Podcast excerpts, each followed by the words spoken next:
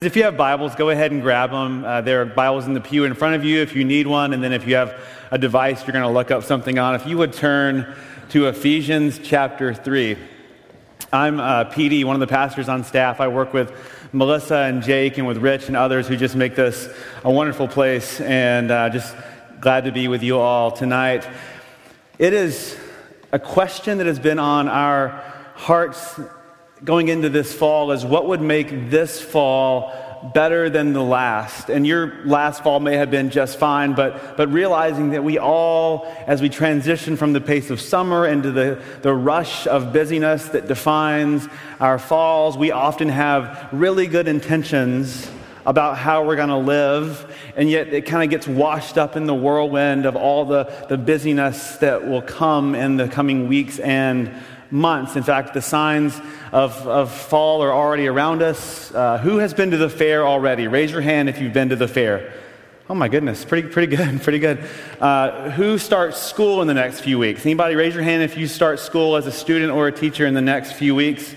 I see some really tentative kids raising hands. I don't know if that means you like don't want to get called out or if you're just nervous about going to school, but uh, you can put your hands down.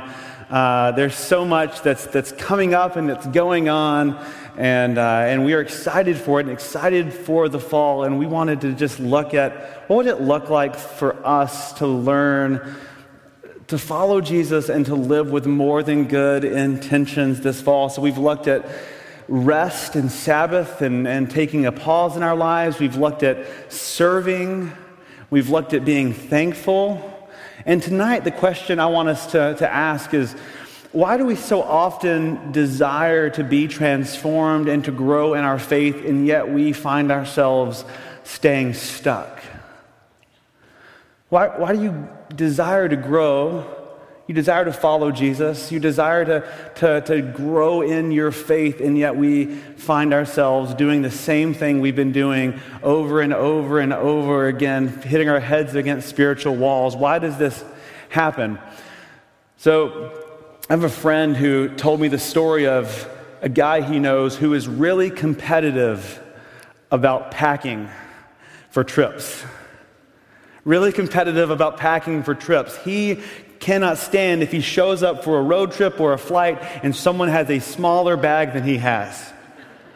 Some of you are probably like that. You like to pack as little as possible. Some of you are the opposite of that, right? You, you will pack as much as the airline or the car will allow you to get away with. But this guy was really competitive. He loved to see how little he could pack for a day trip or a two week trip. And he was meeting a friend for just an overnight flight. They were going to fly across the country, go to an event, fly back the next morning. And so this guy, he packed as small of a bag as you could possibly imagine. He was so proud of himself, and he just knew he would show up and have the smaller bag. So he's walking down the terminal, and he sees his friend, and his jaw drops because his friend has nothing on him. And he says, Where's your bag? And the guy goes, It's just an overnight trip. Well, what about extra clothes? I'll just wear the same thing tomorrow. What about toothpaste and a toothbrush and deodorant? Well, the hotel will have that. he got outpacked by a guy that brought nothing. It's amazing. What it reminded me of was how many of us live our spiritual lives, our lives with Jesus that way when it comes to prayer. How many of us are trying to get away with following Jesus and we try to pray as little as possible? We do the bare minimum. We try to pack as little prayer into our lives of faith as we can possibly get away with. Now, I know some of you are amazing prayers. We have an amazing prayer team. Some of you pray uh, constantly, you pray all, all the time. But I would imagine that most of you, are like me, and I confess this is true of me. We often will go through seasons of our faith where we try to live with Jesus with as little prayer as possible. And what this has to do with power is when we lack prayer, we lack the power for transformation in our faith. When we lack prayer in our lives with Jesus, we lack the power for transformation. I want to show you that this morning in Ephesians chapter 3. So if you're already there, picking up in verse 14. I'm going to start reading it, then I'll back up and tell you what's happening. So, verse 14, the Apostle Paul is writing this to the church in Ephesus, and he says, For this reason I kneel before the Father, from whom every family in heaven and on earth gives its name. So, pause right there.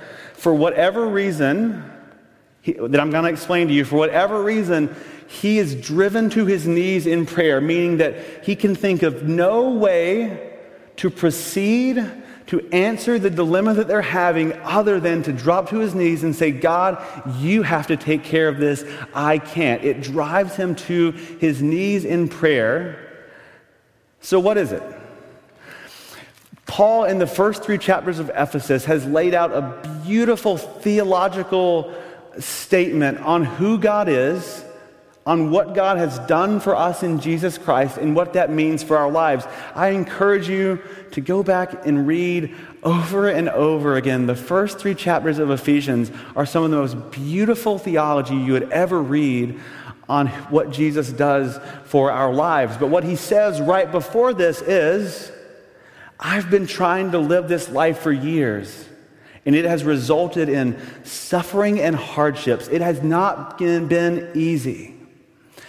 And so Paul is writing this to a group of people who have been convinced. They have said, Yes, we love Jesus. The Jesus way of life is a way for us. We want to give ourselves over to it. And Paul says, if you want to give yourselves over to this way of life, it will drive you to your knees in prayer. It will require prayer for your life. And he gives them this prayer as both an example and as encouragement in their faith. Now, I'll stop there and say prayer, just as a, as a word and as an idea, for many of us, has all kinds of baggage. That when we think about prayer, some of us think about long, windy, unscripted prayers. Some of us think about very rote, structured prayers. We think about Presbyterian prayers and Baptist prayers and Catholic prayers and Lutheran prayers. We think about prayers before dinner and prayers at services. And, and we think about all kinds of prayers. And I'm not this, more, or this evening speaking of any specific type of or length or scripted or any kind of prayer. When I say prayer, I mean that there is a human practice that goes back from the beginning of humanity where, where people have entered into prayer to submit themselves to God or, or gods. That, that, throughout history, it's not just a Jewish thing or a Christian thing or any other religion, that humans have prayed as a way of saying that God, you are powerful, you are in control, you have the authority in my life. And so, prayer, as I'm talking about tonight, I want you to think about it primarily as submission. But I am reminded that submission can have a weird connotation for some of us. So, when I say submission, I just mean that we're saying we don't have it all together. We don't have it all in, in our control. We need help and we need God to help us. So, so to submit to God in prayer is to say, God, we desire and need your help with whatever it is we're going through. And we're making space for you to work by giving up our own capacities to, to be in control and to take over and be in charge. That we are submitting to God's power and letting go of our own authority and control and power. That that is what prayer is. And so, with that in mind, as we think about Paul leading these Ephesian Christians to, to, wrestle with how they might live a transformed life, how they might have power to have a transformed life, he offers them this prayer. I want us to see the prayer as a key to us understanding what the power for a transformed life might look like. So, verse 16 in Ephesians chapter 3, Paul says, I pray that out of his glorious riches he may strengthen you with power through his Spirit in your inner being, so that Christ may dwell in your hearts through faith. So let's stop there. There are three petitions in the primary body of this prayer. There are three petitions. They all start differently, but this one starts with I pray that out of his glorious riches. Now, the point of this clause, if it ends with the, the word faith, that Christ may dwell in your heart through faith. The, the point of this clause is that your strength would be, your faith would be strengthened. That your faith would be strengthened through prayer and that you would understand who God is for you. Now, it is possible for sure to have faith without prayer. But what he's trying to get them to see, if they are to live with power in their lives, if their souls are to be strengthened because of their faith, then it is crucial that they have regular patterns of prayer in their life that remind them of who God is and what God has done for them. That if they are to live a transformed life in the way of Jesus, that it will require them to be people of prayer because prayer is what strengthens their faith. It allows them to properly see who God is and what God has done for them and who they are and who they should be in light of what God has done for them because God has glorious riches. So that's his first prayer for them. The second one picks up halfway through verse 17. And I pray that you, being rooted and established in love, may have power, together with all the Lord's holy people, to grasp how wide and long and high and deep is the love of Christ. How wide and high and long and deep is the love of Christ. This is such a beautiful prayer, by the way. You can get lost in the beauty of the language. But what he says is, I pray that you would have power to grasp power to know, power to understand, power to cling to how wide and high and deep and long is the love of Christ. Now, this is important because I don't know about you,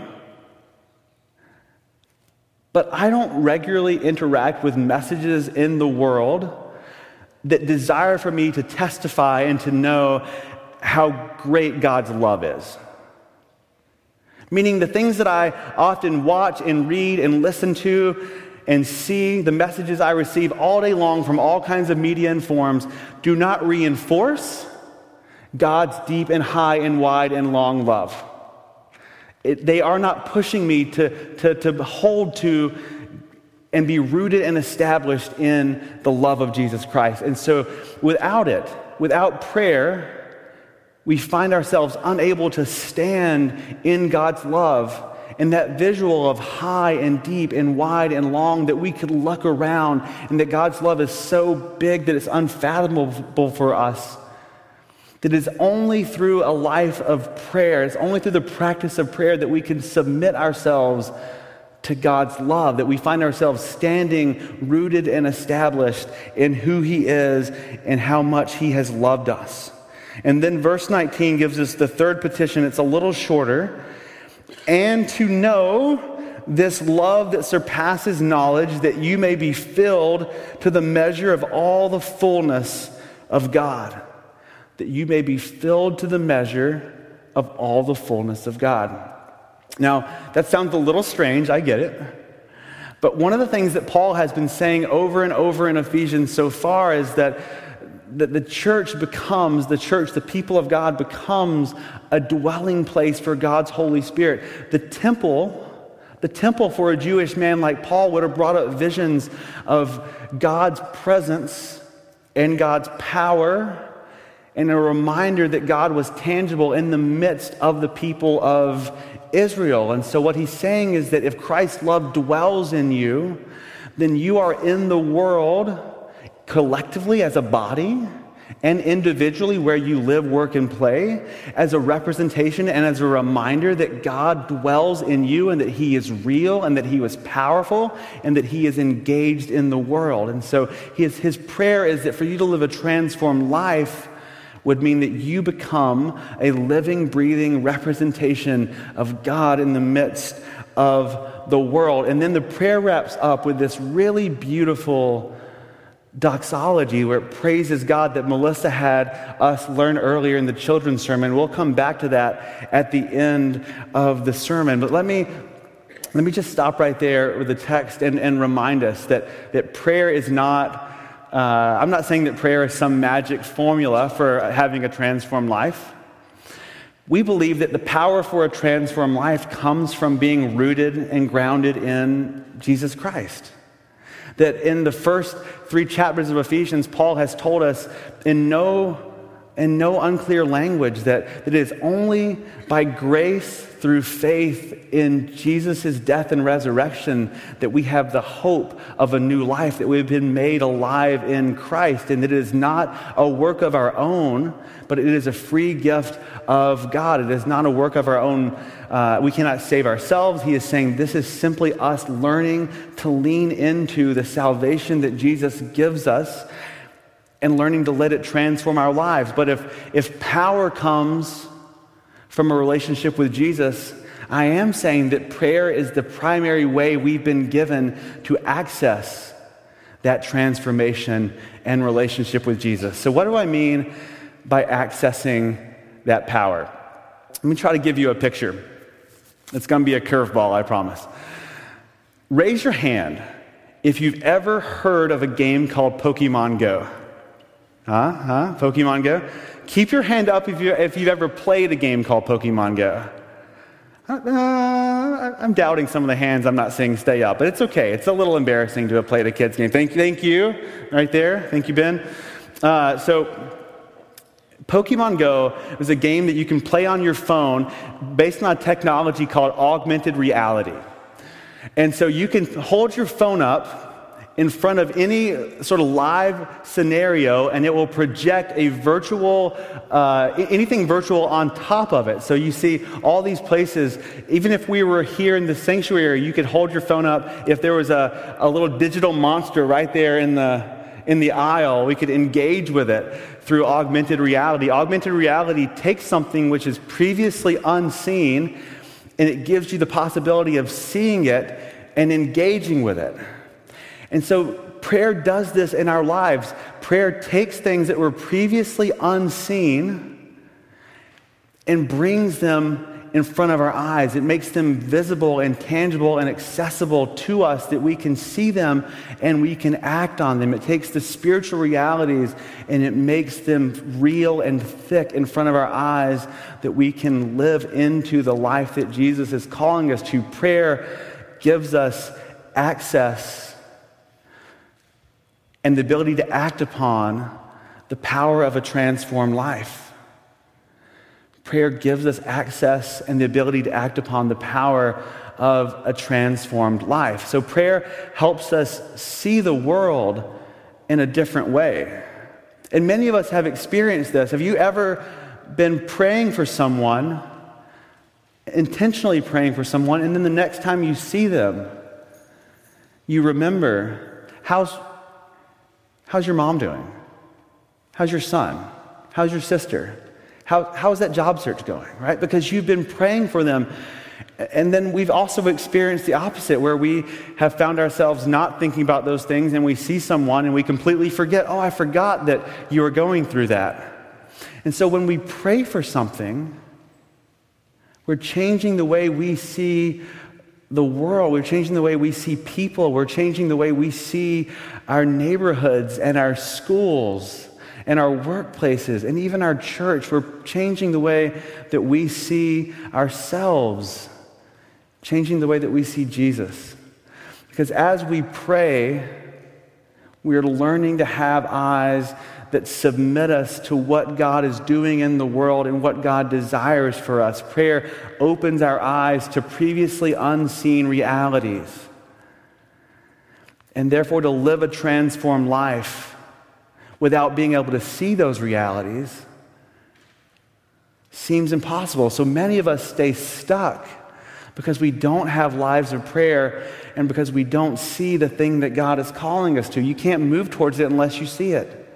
And then once you see it, prayer allows you, it gives you the confidence, the inner strength to keep moving towards it. It's what Paul is praying for the Ephesians, that they would have strength in their inner being to cling to who God is and that they would learn to act upon it, that it would change the way they live in the world. It would change the way they treat others and the way they approach their resources and the way they approach the blessings they've been given, that it would change not just how they see the world, but how they move towards what they see. That would change our lives to pray.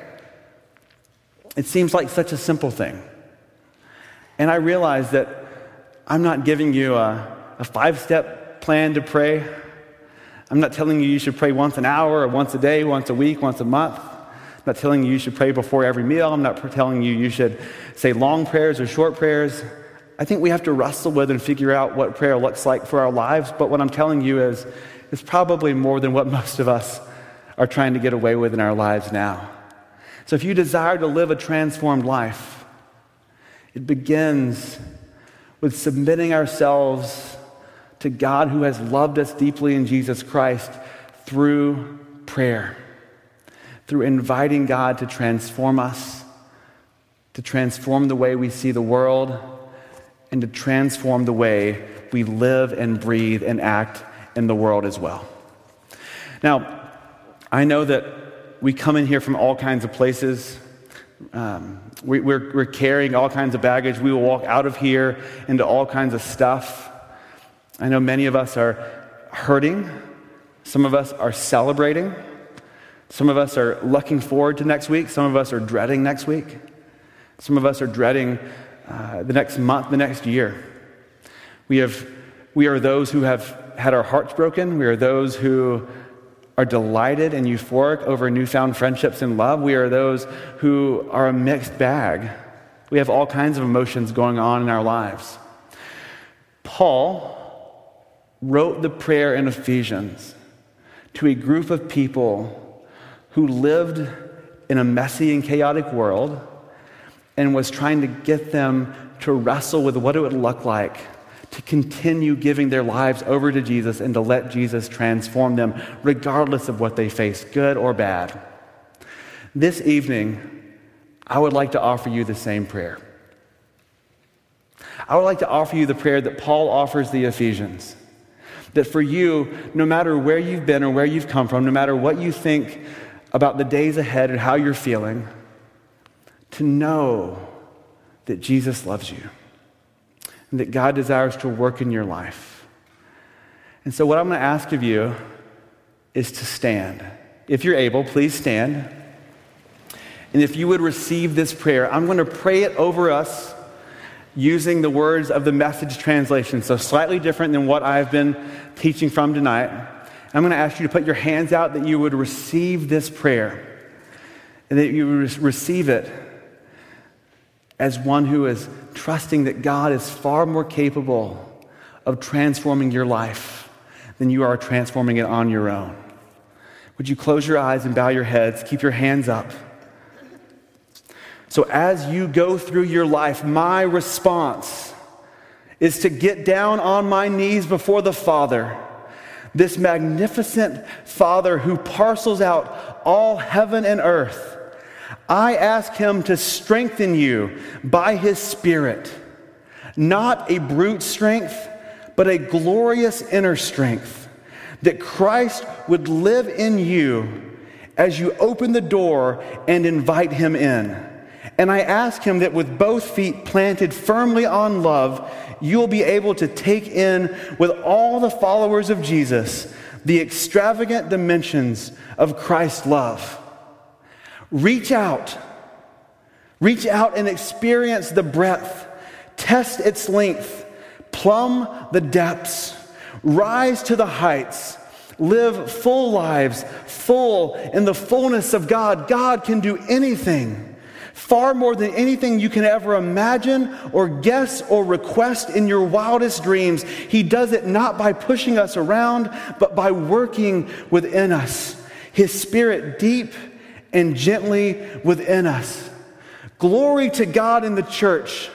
Glory to God in the Messiah, in Christ Jesus. Glory down through all generations. Glory through all the ages of history. Oh, yes, let it be so. Amen.